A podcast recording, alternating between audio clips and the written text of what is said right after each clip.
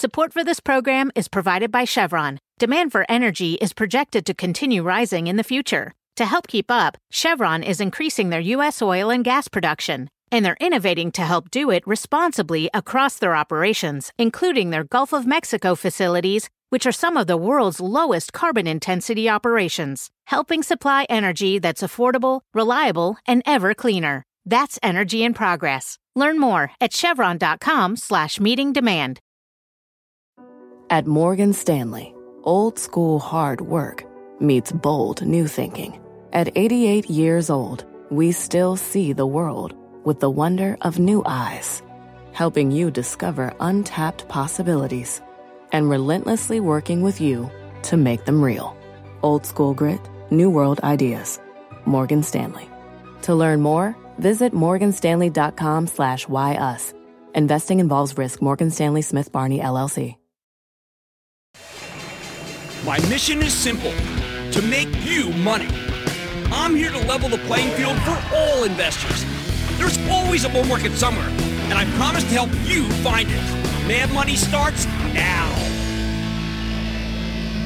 Hey, I'm Cramer. Welcome to Mad Money. Welcome to Cramerica. I'll be one of my friends just trying to make some money. My job is not just to entertain you, but to educate you. So call me at 1-800-743-CNBC or tweet me at Jim Cramer. What do you do? What are you doing? the biggest winner from the stay-at-home economy finally disappoints? Do you dump the entire COVID cohort, or do you stick with it on a day where the Dow rose 185 points, S&P climbed 1.13%, and the Nasdaq gained 1.28%? Yes, yes, yes. I'm talking about the reaction to Zoom Video Communications after reported a very good quarter that wasn't quite good enough for Wall Street. This company is practically synonymous with the new normal. I think we'll look back on 2020 as the year of Zoom. So when you see the stock down 15%, it's alarming you got to wonder what that means for the rest of the stay-at-home stocks. The answer? Nothing. Just because Zoom's insanely high growth is decelerating a tiny little bit, that doesn't mean the trend is over. In fact, I'd argue that it never, it's never going away because this year has shown us that millions of jobs can be done better from home. No need for that central office. Why go to meetings to negotiate or sign documents when you do everything over the web and save millions, maybe tens, maybe hundreds of millions of dollars in travel, in hotels, in dinners? Zoom? I mean, that's how the $39 billion S&P Global IHS Markit deal was consummated, as we heard last night from CEOs Doug Peterson and Lance Uggla on Mad Money. The truth is people are confused about Zoom, and that confusion created opportunities all over the place today because the immediate pin action from when I was on Squawk on the street, it was wrong. Let me walk you through what happened here, starting with what should be obvious. First, I hate to break it to you, but Zoom Video reported some amazing numbers.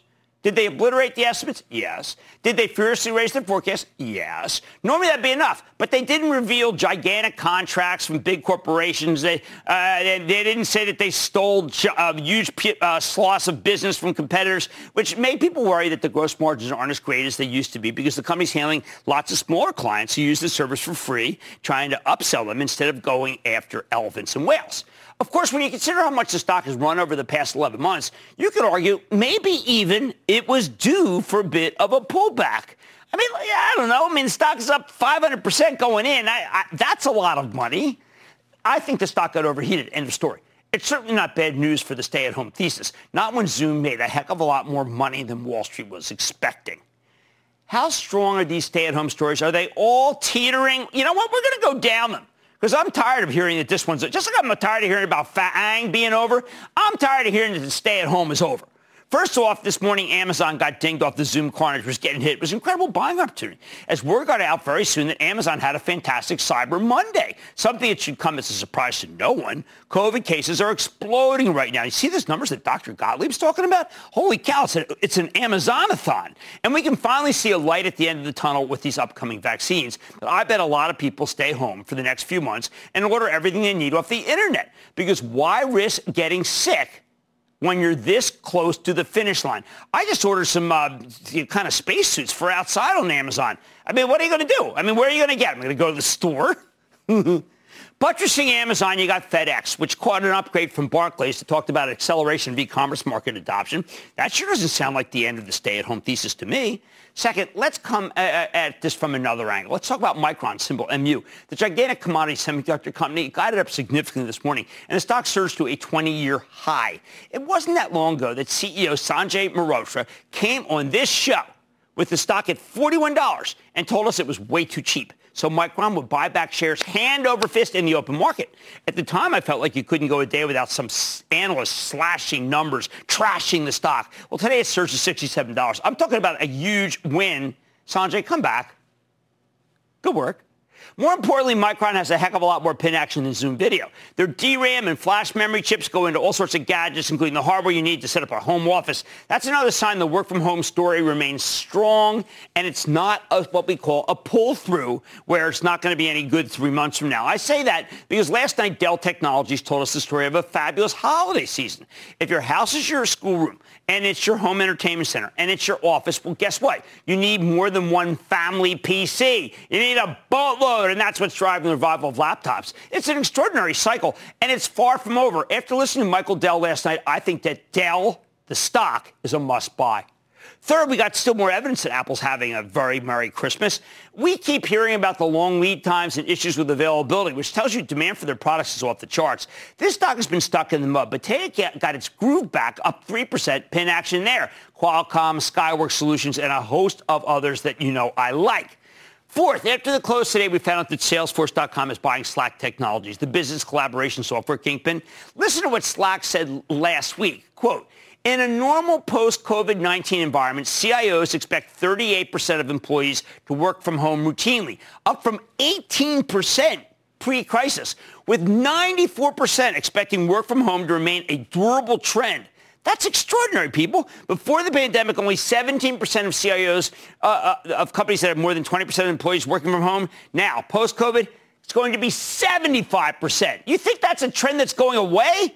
It's secular. It's growing. Sounds good to me. I like the deal, by the way, with Salesforce. We talk. You know what? We're going to bring Marc Benioff later on to talk about his great quarter and the acquisition. How about the people who think Zoom's supposed slowdown signals a slowdown in the economy?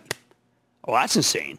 First, again, Zoom's doing great, but more important, Zoom's total disconnected from the broader economy. When you look at the cyclical smokestack stocks, they tell a very different story. The railroads keep hitting new highs. The car companies are in great shape. Last night, Carvana told us the used car business is hot. Freeport McMoran, our largest copper producer, has arguably the best chart in the entire book. This morning, Alcoa, our biggest aluminum company, said demand's getting stronger. Nucor, America's top steel maker, has a stock that suddenly is worrying. So is the stock of WestRock, the commodity cardboard maker. All the chemical stocks are going crazy. You can't believe those runs. That tells you the broader economy is in good shape. What else? Airbnb's coming public, planned $35 billion valuation. When no one was traveling during the lockdown, Airbnb's business suffered.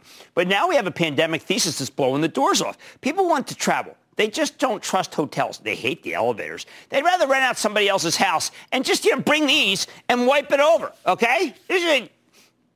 Why not, right?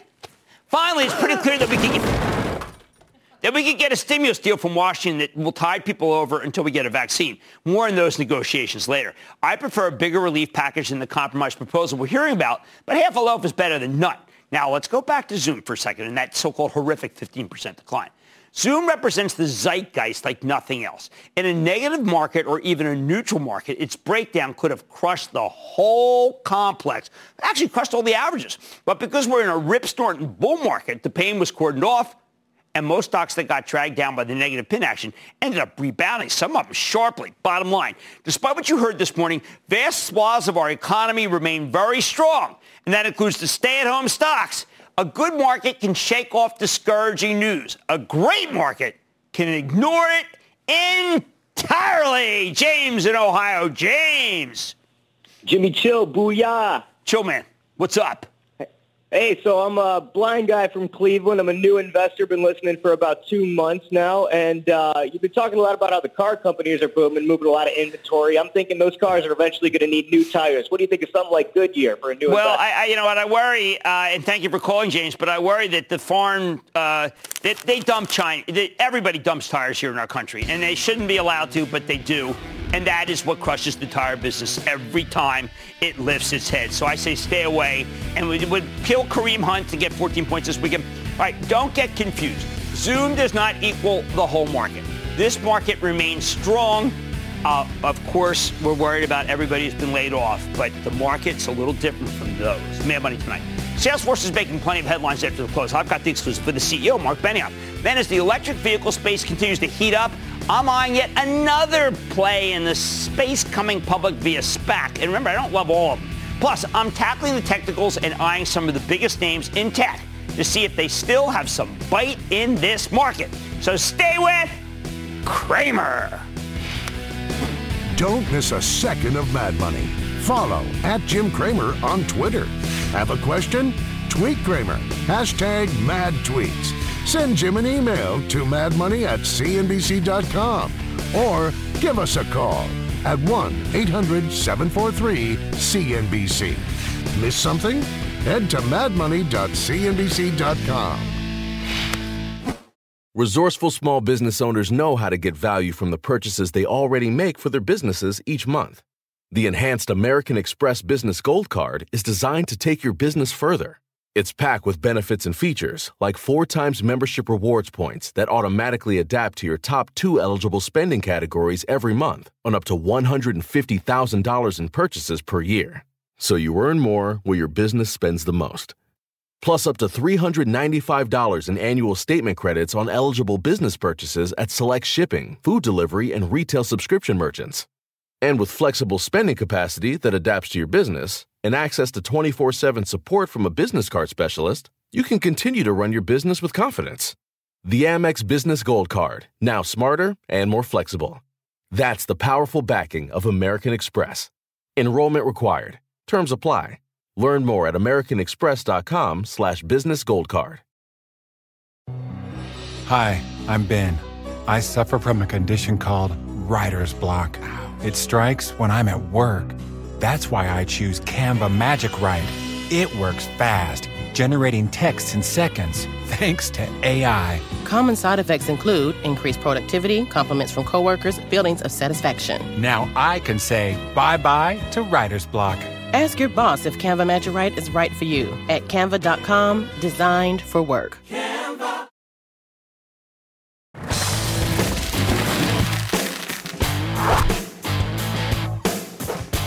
This time of the year, I'd be out in San Francisco for Salesforce.com's big Dreamforce conference. But even though they're doing a virtual conference this year, they still managed to start things off with a bang. Salesforce just reported after the close today, and while they delivered a big top and bottom line beat with robust guidance and an incredibly strong close to the quarter with huge free cash flow, the real story is that they're buying Slack Technologies, the collaboration software company that came public last year, and they're doing it for $27.7 billion in cash and stock. Slack's been struggling to compete with Microsoft. As part of Salesforce, they'll have the heft to take on anybody. Do not take it from me, though. Let's check in with Marc Benioff, the founder, chairman, and bankable CEO of Salesforce, now that it's a Dow stock, to get a better read on the quarter and the Slack deal. Mr. Benioff, congratulations and welcome back to Mad Money. Jim, it's always great to be with you. Thanks for having me again. Uh, you know what? I'm not going to mince words. I want to know right now, with this acquisition, $27 billion acquisition of Slack, I think the key question is, are you positioned to take on Microsoft as the future of enterprise software? oh, Jim, first of all, let me just say, wow, what a quarter we had. I mean, you can just see we just had a monster Q3. It was phenomenal, beyond our expectations. We're now coming in to an incredible year next year from 21.1 this year to 25.5 next year. Incredible. But you're right, Jim. Slack changes everything and makes Salesforce a whole new type of company, a company that is truly architected to work from anywhere. Now, we have already introduced Salesforce Work from Anywhere a couple months ago. You know that. Yes. But now with Slack, it really supercharges our approach and lets all of our customers re-architect their workforce to be truly from anywhere. Okay, so look, I, have known your, I, I know your deal style, and I've been listening to these different analysts, and some are saying the deal's too big, and some are saying he has to do it because he's out of growth. And here's one: Salesforce engagement. They got to do it. The timing is curious. Teams has already won. I mean, this guy's saying it, it all the time. I hear the deal's too big. How are the last two too big deals? Well, Jim, of course, whenever you do an acquisition, you get these narratives from people who maybe are not even in the software industry. They have no idea what's happening with customers. Let me tell you what's happening with customers, Jim. Customers are re-architecting how they are working.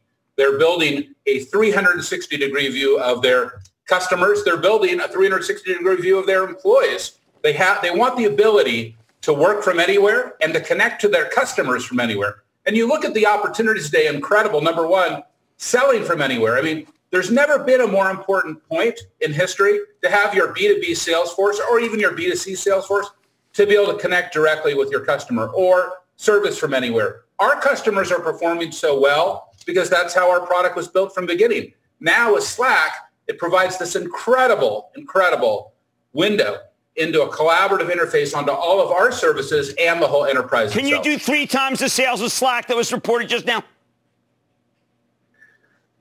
Well, I have big dreams, Jim. You know that. And I mean, when I was first on this show in 2009, I think it was.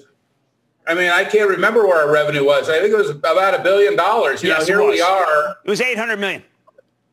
It was 800 million. Now we're talking about 25 and a half billion next year. And, you know, Jim, I have a $50 billion dream, which is what I'm shooting for. And, you know, I feel very, very excited and motivated on everything that we need to do to double the company once again. And to make that happen, we have to architect a complete solution, which is selling, service, marketing. You mentioned our integration, incredible product line with MuleSoft has performed incredibly well. Tableau, you know that uh, company, we purchased that about a couple years ago now. It's far exceeded my expectations. And now Slack, incredible. And all of these together making up the most modern, most complete, and most competitive enterprise solution in the world today. Oh, let's talk about competitive because I know Stuart Butterfield. I think the world of it. I know his counsel, and I know what Microsoft's been doing. I know that they've been bundling. I know that they've made it so it's almost difficult to even try the I regard superior product of Slack because Teams is bundled. They'll give it away if they even think that you're going to go to Slack. How can you take that company on? Jim, look, I'm not going to address any specific competitor. I'm just going to tell you, we know ex- we know exactly how to be successful in the software industry, and that is to make our customers successful. And look at this quarter. We had an incredible transaction with American Family Insurance. If you know the CEO, Jack, he's incredible. A complete match on our values at Salesforce. He's doing a fabulous job there. When you look at our ability now to take that whole implementation to another level with Slack. You know, everyone is excited about what's possible now uh, between the combination of Salesforce and Slack. How about Zoom? It looks like a new customer win. I know that their uh, their quarter was only unbelievably fantastic and not amazingly unbelievably fantastic, but they're expanding fast. I know you got a good relationship with Mr. Yuan. Zoom is another huge customer, and you know that I love Eric, and wow, he's done a fabulous job. And by the way, Zoom is a tremendous partner of Slack. And uh, Zoom and Slack together have incredible integration. You've probably seen, you know, Slack has all kinds of applications, integrations. It's a whole industry. It's an economy. It's not just a company, Jim. It's a brand. It's so many exciting things. And when you bring Salesforce and Slack together, that's a marriage made in heaven. Well, is it time to do a real alliance? I mean, is it time to have Atlassian in there? It's time to have, uh, we, we know we love Todd McKinnon from Okta. Uh, we can do, I mean, why can't you put everybody sure. together and say, okay, listen, these, this is the new alliance? Well, Jim, what do you think we've been doing? I mean, that's what we are. That's what we do every single day. We help architect our customers' solutions. We have the most successful cloud implementations in the world. We are the fastest growing enterprise, enterprise software company ever. You can see the numbers. It's incredible. And it's all built on a foundation of customer success. Another amazing story for the quarter, T-Mobile. You know, Mike yes. is doing a fabulous job and he's doubled down on customer 360. really built on the foundation of our whole communications cloud. We've been talking about that all year with our, you know, AT&T win, you know, in the first quarter. You can really see the whole industry pivoting. But, but this is what the customer wants. The customer wants a different interface. They are tired of going toggling to Microsoft to you. I mean, why is it happening? Why is it happening? It happens, Jim, because when you use Salesforce, your company is just far more successful. The ability to connect with customers, the ability to, to communicate and now collaborate deeply with your employees and ultimately to bring those two ideas together, employees and customers collaborating together. I mean, there's never been a solution like this before. And, you know, we're already deeply integrated with Slack. This is just an upscaling of our existing relationship. They're literally in the building next to us at Salesforce Park. Well, I mean, tomorrow's dream, tomorrow's it. Tomorrow's going to be the keynote. Would you talk about being a half a trillion dollar company? Is that a little birdie told me that? Jim, I, I mean, I, I want to have, a, it has to be a great company, but it has to be a great company that serves customers. And it has to be a company with great results. And look at these numbers. Not only great revenue growth, look at the operating margin growth in the last two quarters as well. Record numbers. That is what is exciting about Salesforce. We are deeply connected and deeply committed to our customers and making them amazing successful. cash flow, which I know is kind of a, a, lot of people already got it wrong. They didn't understand that you did a couple transactions that were very positive for shareholders. The cash flow was extraordinarily strong. Cash flow. Whoa, look at our cash flow. Enterprise software companies have never delivered cash flow like we've had. You've had that right all along since we've been talking, but not just cash flow, pure growth. Yes. You know, market share, profitability, all the KPIs that you want in a great company and ultimately customer success. That's the most important thing to me. I have to be honest with you, Jim. Nothing is more important than the trust I have with all of our customers. And one of the things that I love about Slack is how much the customers love them. Okay, and I want to mention that I have a partnership with Marc uh, for a charity where we're doing, uh, this is an X Prize slash mask. Yes, it's xprize.org slash mask. And we're going to reveal five masks on Thursday. All right.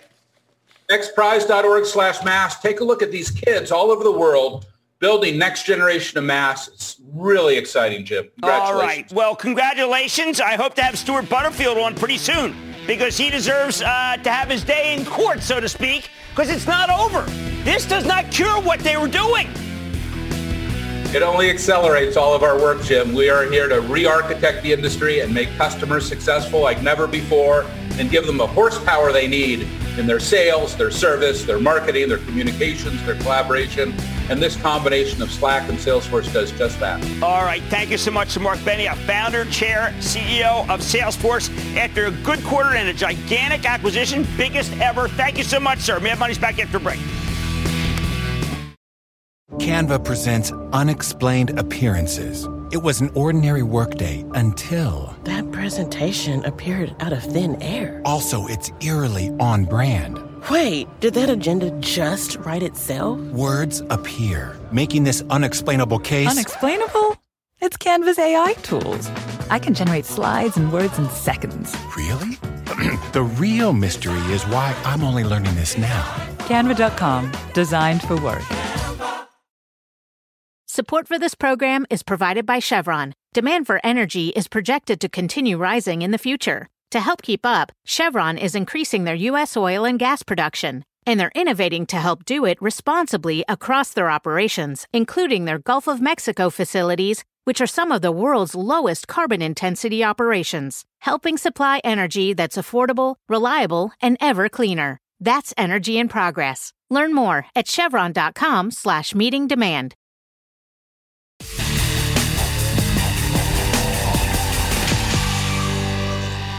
With the Dow and the NASDAQ surging to new record highs again, What's leading this market. It's FANG. That's right. It's Facebook, Amazon, Apple, Netflix, and the artist formerly known as Google. Last night I told you not to write off these winners, especially Google, because they've got too much going for them, regardless of how the economy's doing or how the pandemic plays out. This group has languished for the past month, seemingly going out of style in the Wall Street fashion show. As money managers flock to small caps, cyclical names, oils, yeah, anything that can so-called deliver monster earnings growth when we all get vaccinated and the world goes back to business as normal. Now they've seen uh, they've seen as COVID trades, frankly, and many investors think that COVID trades, yes, their days are numbered. Witness the market's poor reaction to Uber COVID trade Zoom's blockbuster quarter. Today, the FANG showing signs of life again. As you know, if you watched my show last night, my gut says they got a lot more room to run. But because this is a crazy moment in a crazy market, you can't just go with your gut. You have to take a more quantitative, more empirical, less emotional approach to stock picking. At a time when we're torn between soaring COVID cases and the vaccine lurking right around the corner, it can be tough to get your bearings. We know the winter will be terrible. We know that the FANG stocks have thrived during the worst parts of the pandemic, and we know that the pandemic's going away next year, although we don't know when we'll have enough vaccines for herd immunity. In an environment like this, it's tough to put together a forecast for the next few months, so why don't we do this? Let's try something else. When the fundamentals are unclear, you know what I like to default to? Technical analysis, which is why tonight we're going off the charts with one of our faves, Carolyn Boroden, the brilliant technician who runs FibonacciQueen.com website. She also happens to be one of my colleagues at RealMoney.com. Boroden took a look at some of the FANG charts. She didn't include Google, but I already told you that's a dynamite one. And she liked what she saw. There's always an element of uncertainty with the technicals. But if these big tech stocks can hold above their recent lows, the Fibonacci Queen says they could go higher, maybe much higher in league with me. Yep, even though they've already had massive moves this year, she thinks they might have potentially a lot more upside. Why don't we check this? How does she come to the conclusion? Let's start with the daily chart of longtime Cramer fave. Yes, Apple, own it, don't trade it. This thing peaked in early September, right? Uh, and then got clobbered as big tech rolled over and people decided to write off Apple again. For the past couple months, it's bounced around between 100, 120, 100, 120. Boroden points out that Apple's most recent low came a week ago at 112. Okay, get this. I love this. At 112.59. And she thinks that could be a major pivotal low, a major turning point. Why? Comes down to her methodology. She measures past swings in a stock then runs them through the prism of Fibonacci ratios, a sequence that repeats over, so, over and over. In, nature, uh, it flowers in pine cones, small shells, and for some crazy reason, definitely the stock market. In Apple's case, she found a cluster of Fibonacci price relationships around 112. Okay, now this is really important. The stock ended up bottoming less than 10 cents above that Fibonacci floor, okay? It's not just price. Boroden uses the same tool set of the other axis of the chart. She looks at the time. Price, time, okay? She spotted a cluster of Fibonacci timing cycles coming due last Monday and Tuesday. These are dates when there's a high chance that a stock changes its trajectory. Sure enough, Apple bottomed on Tuesday. Put it all together, and she thinks last week's low could be an important one. The kind of turning point moment that allows Apple to get some traction again. If that's the case, then the low holds, and Boroden can see the stock running to 127, 130, maybe as high as 136, taking out that. And if all goes well, it goes to 147. So, you know, those who own Apple, not, you know, all these analysts say, oh, I just did the channel check with the 12. Shut up. Next up, check out Amazon's daily chart. Oh, this one is a similar story. Boroden points out that Amazon made a key low at 2,950 on November 2nd. All right, so you can see this low. Uh, that like Apple, that low coincided with a bunch of her Fibonacci price levels and time cycles. Good call. Since then, Amazon's been working its way higher, climbing to 3,220 today. Remember, everyone decided this one was no good either. Uh, and she says as long as it holds above 2,950, you're okay. More gains. Her targets: Amazon could sprint to 3,461, 3,581. 3,644. And do I hear $3,737? And potentially even higher before it runs out of steam. Nice. That one doesn't look as good to me as Apple, but she she's doing Fibonacci, and that's one of her absolute faves. Okay, how about Facebook? All right, this one gave you its latest low at 264 roughly three weeks ago. Everyone wrote it off there. A couple of bucks above some big Fibonacci price levels. Coincided perfectly with the cluster for Fibonacci time. She nailed this one entirely on the bottom. Again, that tells the stock, it tells you the stock could be ready for a more sustained move higher, even as it's already rebounded to 287 in a spectacular session today. Boroden says that as long as Facebook holds above that kilo, it should be smooth sailing with a stock headed for $306 at a minimum. Hey, maybe cruising to 318 or even 342 as it blows through that level. Finally, there's Netflix. Arguably the most controversial of the FANG names because it reported some subpar subscriber growth last time around. Lately, though, the stock's turned around. It doesn't hurt that they have a huge hit on their hands with Queen's Gambit proving management can still churn out terrific new programming. Just like Facebook, Netflix made its most recent low on November 10. Is it not amazing that these all trade together? No, because they're all in these same ETFs that people put together. Um, and Boroden had a bunch of Fibonacci timing cycles coming due on February 9th through February, uh, I'm sorry, on November 9th through November 12th. See these? They all came due. Uh, that's a symmetry factor. The last time Netflix got hit with a big decline was back in July. Okay, so we take a look at that. Uh, the stock fell 108 before turning uh, 108 dollars before turning around. This time the stock fell 109 dollars. Look at this. This is perfect symmetry. And then it started climbing again. Now I know that seems like a silly thing to focus on, but Boroden notes that many stock swings show this kind of symmetry pattern. You repeat the last advance or decline, then the move exhausts itself. If that sounds really stupid and obvious, I agree. The thing is, stupid and obvious happens every day in the stock market. can make a ton of money. Between the symmetry of and Fibonacci timing cycles, Boroden thinks that November 10th was a launching pad for Netflix. As long as the stock doesn't fall below $463, that's the level we don't want it to breach, she predicts a lot more upside. Long term, the Fibonacci Queen says Netflix could rally all the way to $603, up nearly 100 bucks from where it is trading right now. The bottom line, if the FANG stocks can stay on the market's good side, then the charts as interpreted by Carolyn Boroden suggests they got a lot more room to run. I think she's right. This is the point on the calendar when money managers crowd into the year's biggest winners to show their clients how smart they are. That means winners like Facebook, like Amazon, like Apple, like Netflix, and of course, you know, I think Google should keep winning at least for the next four weeks. Get in these stocks, people. Stop letting people tell you got to be in Conoco. All right? There. Okay, let's go to James in Illinois, please. James. Hey, booyah from the Homer Superman. Really? I didn't know. I thought yeah, it was from uh, like uh, like a different planet, Krypton. I thought it was from Krypton. no, you from Krypton? Metropolis, Illinois. Is that near Krypton? Illinois. Oh, okay. Yeah. I thought he was from Krypton. Uh, okay. On, October uh, 13th, you recommended Datadog. Yeah, the dog. that's been. I believe that's been its yearly high, so I'm asking your recommendation. Oh, no, Data, Datadog is terrific. You know, I mean, a lot of people just feel the stock got overheated. But this is one of those companies. I wish it didn't have the name Datadog because it's absolutely. There are a lot of companies that would like to acquire this company if it came down at all. So I think you're fine. It's a really well-run company. The quarter was fine. I don't know why everyone was picking on it. Anyway, uh, uh, Clark Kent, I think, is from. I think Clark Kent's from there. I think that Superman is from the planet Krypton. Okay, and I'm from Kirby's Fourth World. Bang, showing signs of life again, and the chart suggests that they got more room to run. Are you in any of these? Are you so busy owning Freeport? Okay, the, there's much more bad money ahead. As demand for electric vehicles continues to increase, I'm eyeing one play coming public in the electric vehicle space that could charge higher on the trend. And yeah, that's right, I actually might like this one. But uh, you don't want to miss my take on, huh, I'm not telling you. And many Americans work, uh, workers need help. And, and, and will they get it? Will Speaker Pelosi, Secretary Mnuchin, and lawmakers give them a hand so they can make it across the COVID finish line? I care about this, and you should too. Plus, all your calls rapid fire in tonight's edition of the Lightning Round. So stay with Cramer.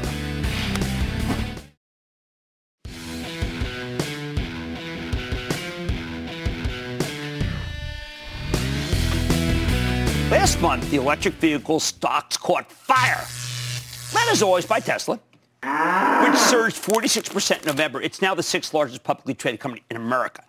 But we saw even bigger moves in the smaller, more speculative, way more speculative energy, the electric plays, especially the ones that have recently come public by merging with special purpose acquisition companies.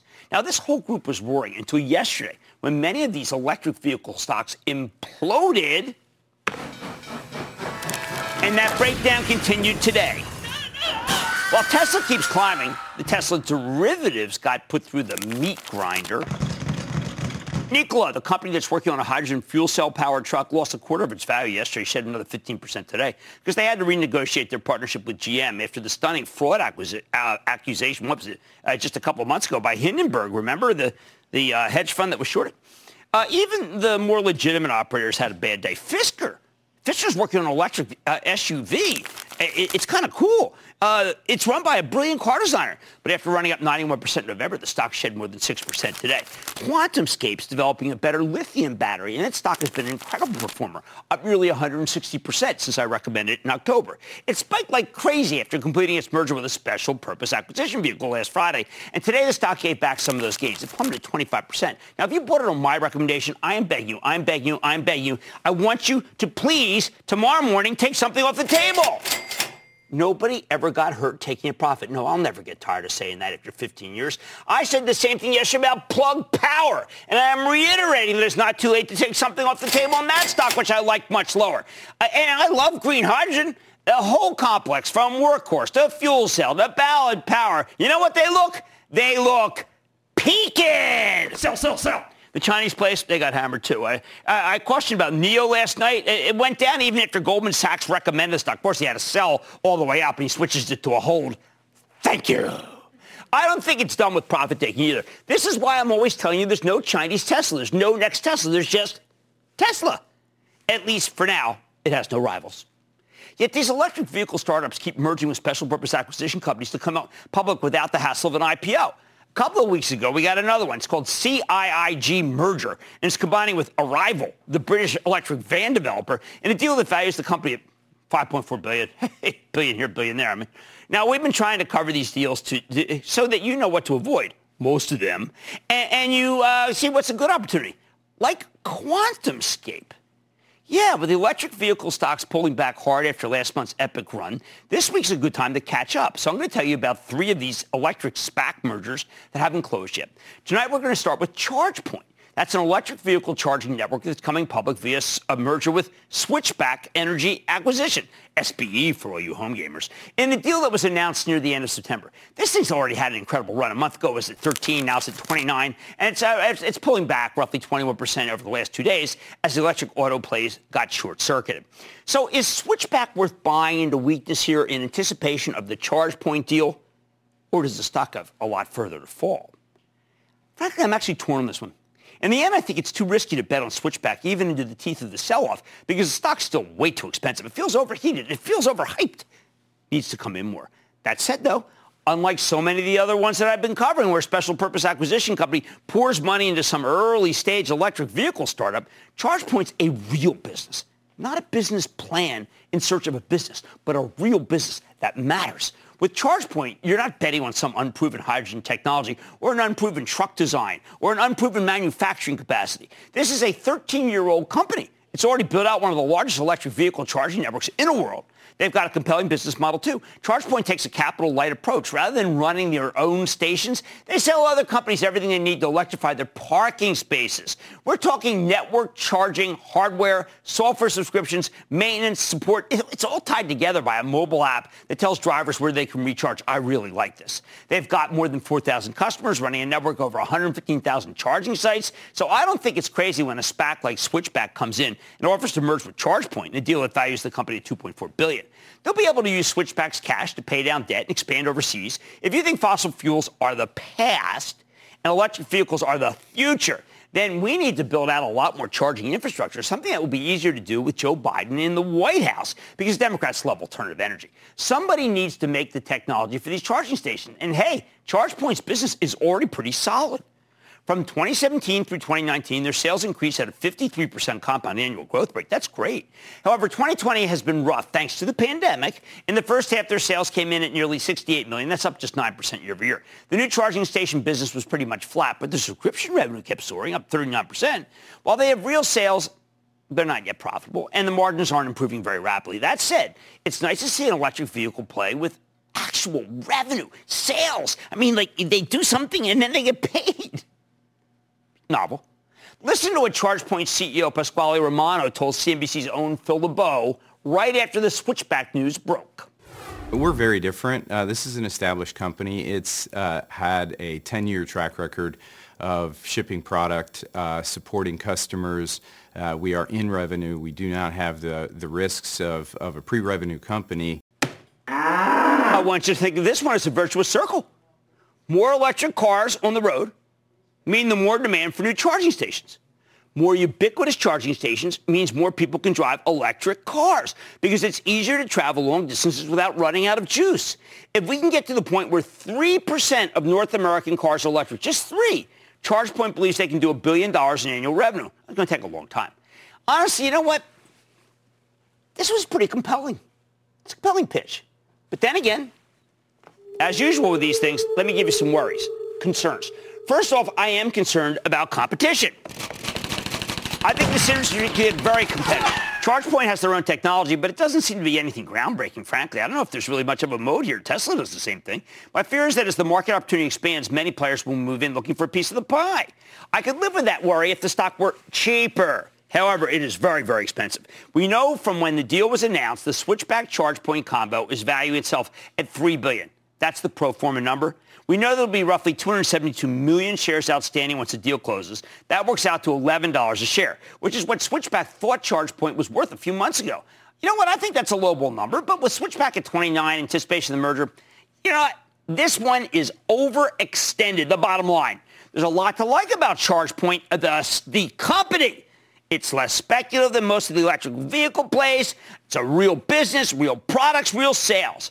But after the massive run-up in all things electric over the past few months, this stock is way too pricey. Sell, sell, sell, sell, sell. I say let's wait for the deal to close. And then if history's any chance, any guide, any guide at all, the new ChargePoint stock will swoon. And then we pull the trigger. Might be worth betting on if you can get it in the teens.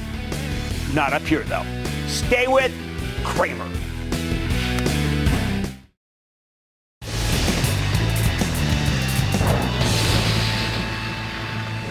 It is time for the lightning round. What's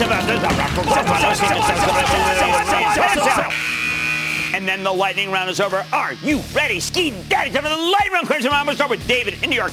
David! Hey, Jim. I really appreciate you taking my call. I love the show. Thank you. My question is, what, what do you think about Wells Fargo in the long run? Okay, in the long run, that's different from right here because at 28, I think you can go back to 26, 25. But it's got Charlie Scharf. He's a he's a magician. He's going to make this thing work. It's cheaper than all the other banks. I bless it, but please let it come in a little. Let's go to Ed in Virginia. Ed. Hey, Jim, booyah! Booyah, and thank Ed. you for all you do. This is East Virginia, Ed. I bought Snap at the dip. Is it time to keep half, sell half, and go shopping? Well, if you bought the dip, then that means you probably might have been buying it at 17 to 20, which means you got to take out your cost basis, and then you let the rest run, and don't even look at it. Just let the rest run. Uh, Pinterest went up very big, and Snap, they are the alternatives to some of the others. I think you're in great shape. I want to go to Bobby in New Jersey. Bobby. Booyah, Jim. Greetings, greetings from South Jersey. Oh, What my God, really? Margate? Yes. Ventnor? Where are we going here? Mays, Mays Landing. Not bad. I'll see you that in our Oration Cherry Hill. What's up? All right. What are your thoughts on Kinder Morgan? Um, I don't like the pipeline companies. I don't like the oil companies. I don't like the whole complex. I think that it's a bad complex. I think I want you to stay away. Okay, let's go to Jim in Texas. Jim. All right, booyah. Booyah. I got uh, some Roku. I bought it at 110. It's Oh, currently uh, selling uh, for sir, it's at 285. Tomorrow morning, I want you to at least sell, uh, uh, uh, sell it, sell the common stock, sell the 110, and then forget that you ever own Roku. You'll never get hurt. If it goes higher, you'll still make a lot of money, and I and you will sleep better at night, which is often what needs to be done. No, no, no. Phil in New York. Phil. Booyah, Jimmy Chill. Big booyah from New York. How's it going? It's going well. How about you? Jim, stock's gone up 34% in the last month, in the last 30 days. I'm calling about MU. I pick stocks for a living. Did I pick a winner here, Jim? You picked a winner and it's still inexpensive. I'd actually hold on to that one. Uh, we get Sanjay. Let's get Sanjay back on, okay? Sanjay Mehrotra. He's my hero. He said buy it at 41. How right was he? We need to go to Eve in Wisconsin. Eve. Hi, Jim. Thank you for taking my call. Of course. Nutanix, hold or sell? Man, what a competitive space. I'm going to have to say, I'm going to have to say no go. I really am. I'm just going to say no go, Nutanix. And that, ladies and gentlemen, the conclusion of the Lightning Round. The Lightning Round is sponsored by TD Ameritrade.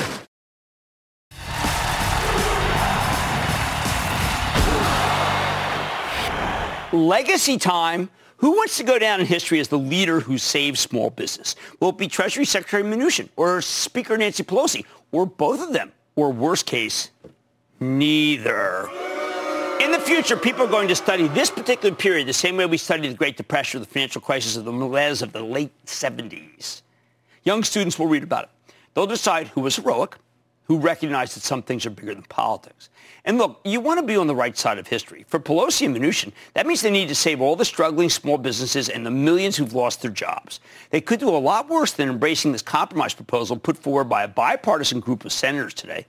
It's a $908 billion package that takes some spare funds from the Federal Reserve, part of that last stimulus, throws in a few hundred million, uh, billion more to act as insurance for small businesses that are being crushed by this pandemic through no fault of their own, not to mention $300 a week in extra jobless benefits for the unemployed. Hey, that's half of what we were paying in the spring and summer, but it's a whole lot better than nothing. And maybe we can get these food lines down in this great American country of ours. While the broader economy is doing okay, as I outlined at the top, there's a ton of pain concentrated in the industries that are directly impacted by COVID. And with new cases exploding, I bet a lot more people will lose their jobs. Something we'll probably see at the beginning of this non-farm payroll report on Friday. Back in March, when it felt like the world was ending, Secretary Mnuchin worked hard with Democratic leaders in Congress to put together a huge stimulus package, including the Paycheck Protection Program. My partners and I took money from the PPP for an inn and two restaurants, so I know firsthand that it worked. That money let us keep the restaurants open as long as the authorities would let us, and the inn's now doing well. But so much of the restaurant industry is dying here because they can easily become COVID hotspots. You can't really run them safely without ripping out a lot of seats, replacing the ventilation system. Uh, that's too expensive for most independent operators, but not for those big chains that are going to win out in the end. The Mnuchin-Pelosi pact kept the economy going, along with a little help from, from unbelievable, actually it's not little, but great help from Jay Powell, Federal Reserve. What a waste if they let all these small businesses go under right when the finish line is in sight thanks to all these fantastic vaccines and warp speed. We already spent $2 trillion propping up the economy. Are we really going to let 40% of our enterprises die because our leaders can't make a deal with their angry? Lots of these companies, like our restaurants, got a rent break and decided to mothball until the vaccine widespread enough to give us herd immunity. We're committed to losing money to become the last man standing when we beat the pandemic at my joints, but we can afford to take those losses. So many others simply don't have that option. I mean, look, for me, it's a hobby, okay? This is real life for most people. We see all these ads for different credit card companies talking about buying small, patronizing local, about helping businesses that might go, otherwise go under. I say go for it, but it's not enough. Some problems are so big only the government can solve them. That's why we need to tide the country over, bail out the small businesses, give people who've lost their jobs extra unemployment insurance. Again, in a few months, we're going to be vaccinated. We're so close to the finish line. We just need one last push from Mnuchin and Pelosi, one last compromise, and we can get there without devastating whole swaths of the economy. There's no time to waste. If our leaders want to be on the right side of history, they need to make a deal, and they need to make it fast. I like to say there's always a bull market somewhere, and I promise to try to find it just for you, right here on Mad Money. I'm Jim Cramer. See you tomorrow. The news with Shepard Smith starts now. At Capella University, you'll get support from people who care about your success. From before you enroll to after you graduate, pursue your goals knowing help is available when you need it. Imagine your future differently at capella.edu.